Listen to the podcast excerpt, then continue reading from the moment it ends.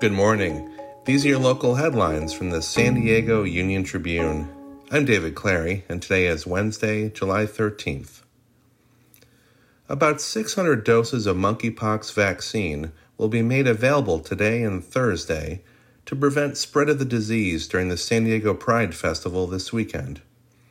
Public health experts have indicated that members of LGBTQ communities have made up a significant percentage of those who have contracted infections. San Diego biotech ViaCyte, which is developing cell replacement therapies that could eventually let people with type 1 diabetes reduce or eliminate insulin injections, has inked a deal to be acquired by rival Vertex Pharmaceuticals for $320 million in cash. The buyout would bring together two companies deeply involved in stem cell research to find a functional cure for type 1 diabetes. A junior lifeguard state competition that was supposed to kick off Thursday has been canceled because of concerns over water quality off Coronado's shoreline, organizers said.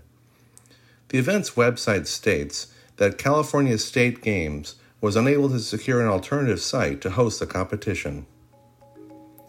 You can find more news online at san diego uniontribune.com and for more on the biggest stories of the day, listen to our podcast, The San Diego News Fix.